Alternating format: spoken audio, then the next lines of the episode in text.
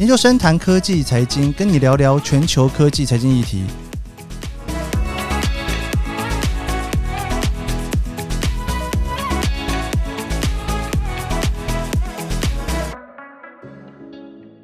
上一个礼拜呢，我们聊了 Apple TV Plus，但其实呢，Apple 的一个死对头 Google 也在这个月呢，在台湾上线了 YouTube Premium。那 YouTube Premium 服务的性质呢，跟 Apple TV Plus 还是有一点点不太一样哦。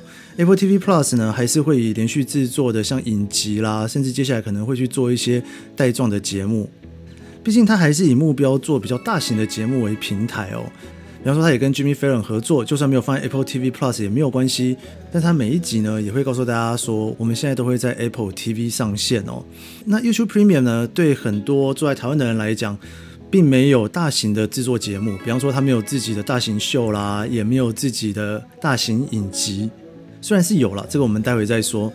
很多人对 YouTube 的想象大概都还停留在音乐，或者是有一些比较素人或者是网红做的影片。换句话说，现在对很多人来讲，YouTube 现在呢基本上只是在做一个平台生意，它不太需要去自己产出内容，它只需要靠大家自己去产出的内容里面呢，互相的去观看，然后再从中间赚广告费就可以了。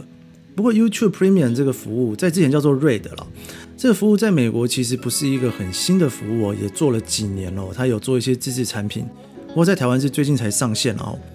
在进入比较深入的讨论之前，我先来聊聊 YouTube Premium 这一个服务会给大家有什么样不同的体验。首先，它现在在台湾所推出的价钱呢是一个月一百七十九元。那如果你是订阅 Family Plan 的话呢，全家是两百六十九元，学生价是一百零九元。这个价格哪怕是属于家族的计划哦，也是一张电影票以内的价钱啦。不过如果要拿 Netflix 去跟电影或影集比，还能比 YouTube 感觉好像就没有那么好比哦。因为你花钱真正买的东西，并不是去买一个 content，去买一个内容，你原本就可以看到这些内容，而是你要去花钱买时间，就是不看广告的时间哦。基本上你付钱买 YouTube Premium，跟你原本的 YouTube 呢，大概有五个比较不一样的地方。那第一个就是我刚刚说到的，你没有广告，就是说你现在在看 YouTube 的过程当中呢，YouTube 最一开始可能会跳一个广告，那那一支影片如果是十分钟以上的影片的话呢，中间也会有广告，最后可能也会有广告啦，不过发生的几率不太高。那广告的种类当然也有分哦，有的就是几秒钟你就可以跳过的，有的会强迫你看完，但是比较短。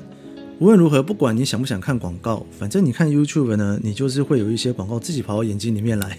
不管是影片的一开始，或是中间，甚至是底下的一条横幅哦，那都是广告的范畴。如果你付了这个月费呢，基本上它就会把广告全部都卡掉，也就是说你再也不会看到广告了。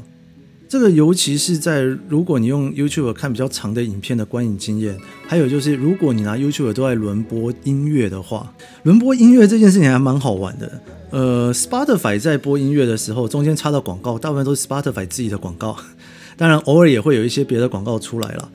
但是 YouTube 的广告呢，常常都会是一些新的 MV 出来哦。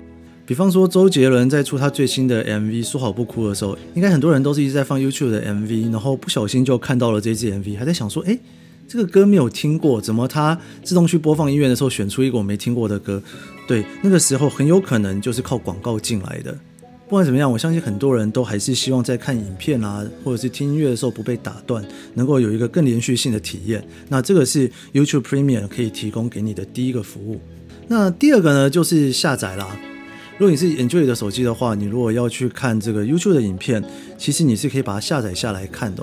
那原本的限制是七百二十 P，不过现在已经提升到一零八零 P 了啦。不过这项服务是有点见仁见智啦，因为如果你在台湾串流真的是到处都有，所以不太会有这样子的需求。但是如果你想要在飞机上看影片，你想要先存一些到飞机上去看，又或者是说呢，你在比方说纽约地铁有一些地方还是收不到讯号的，你也想要在里面好好看的 YouTube 的话，那这个高画质的下载服务可能就会适合你哦。讲到纽约地铁哦，可能是因为它真的在盖的时候非常非常久以前，所以当时也没有想到说最后要全部铺网络这件事。它不但手机网络是非常非常晚才开始有的，哪怕到现在有些隧道都还是没有网络。所以下载这件事情可能在台湾的必要性比较没有那么低，不过在海外的一些城市应该还是很多人会想要用到的。在第三个呢，就是如果你有 YouTube Premium 的话，你也会有 YouTube Music。那很多人应该都会把 YouTube 这样子轮播啦，就是把它当做纯听音乐在听，而不是真的在看 YouTube 影片。但 Google 呢，它有一个 Play Music。Play Music 注意到的人应该比较少一点哦。很多人如果是用 iPhone 的话呢，会使用 Apple Music，但是如果用 Android 的话，可能就用 Spotify 咯。那 Google 它现在也是一直很想要狂推自己的 Play Music，所以如果你有买 YouTube Premium 的话呢，同时你也会拿到 YouTube Music Premium。你要听音乐的话呢，也比较不会中断，你也不会说整个荧幕如果黑掉之后呢，音乐就没了，也不会不小心压到它。这很有趣哦。Apple 是从 Apple Music 开始慢慢的去打到影音的串流市场。所以说，你如果有 Apple Music 的学生会员的话呢，你的影像串流也可以免费哦。又或者是你买 iPhone 的话，你的影像串流可以免费。但是呢，YouTube 是反过来的，因为它是先有影像起家，它现在呢也想要去打音乐市场。所以说，如果你有 YouTube Premium 的话呢，你在音乐的部分也可以免费。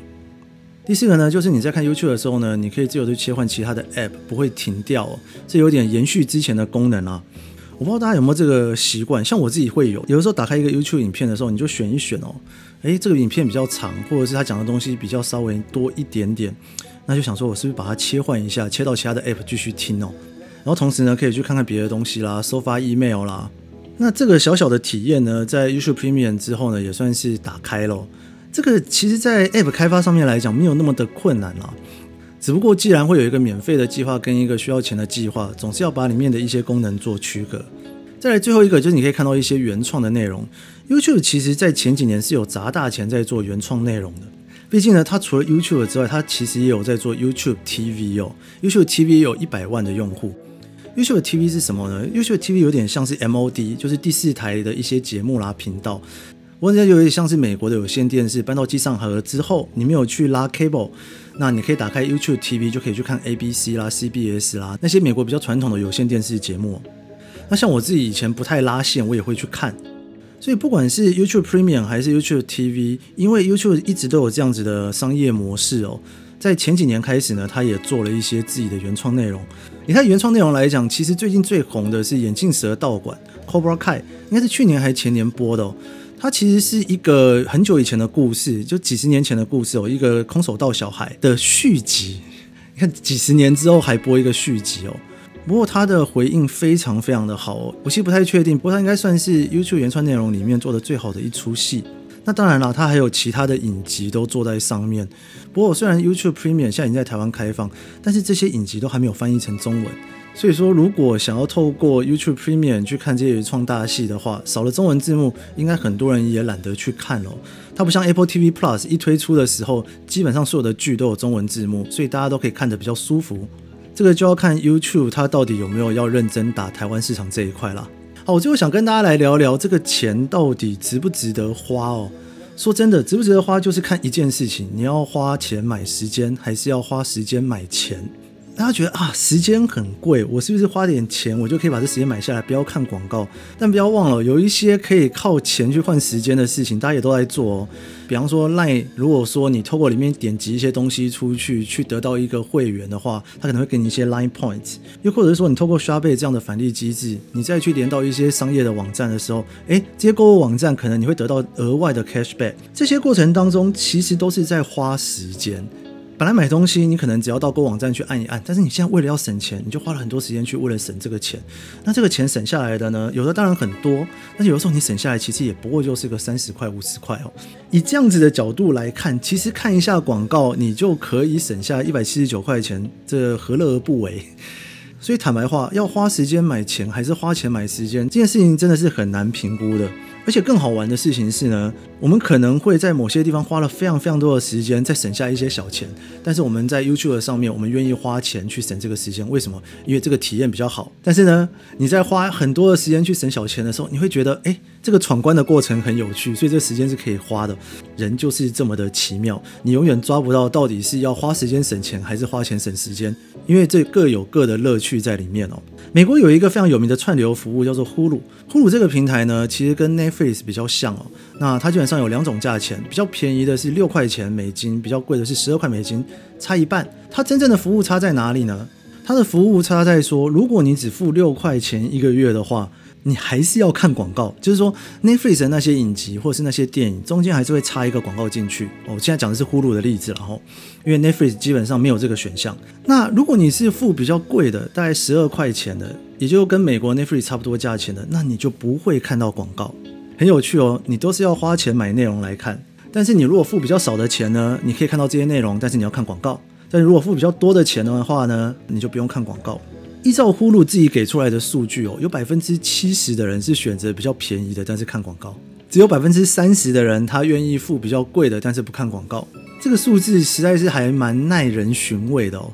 呃，我就留给大家一起来想想看，你会做哪一个选择吧？又或者是如果你住在美国的话，你也可以告诉我说，你在买呼噜的时候，你是做了哪一个选择？你到底是付比较贵的呢，不看广告，还是付比较便宜的呢？中间还是会插广告。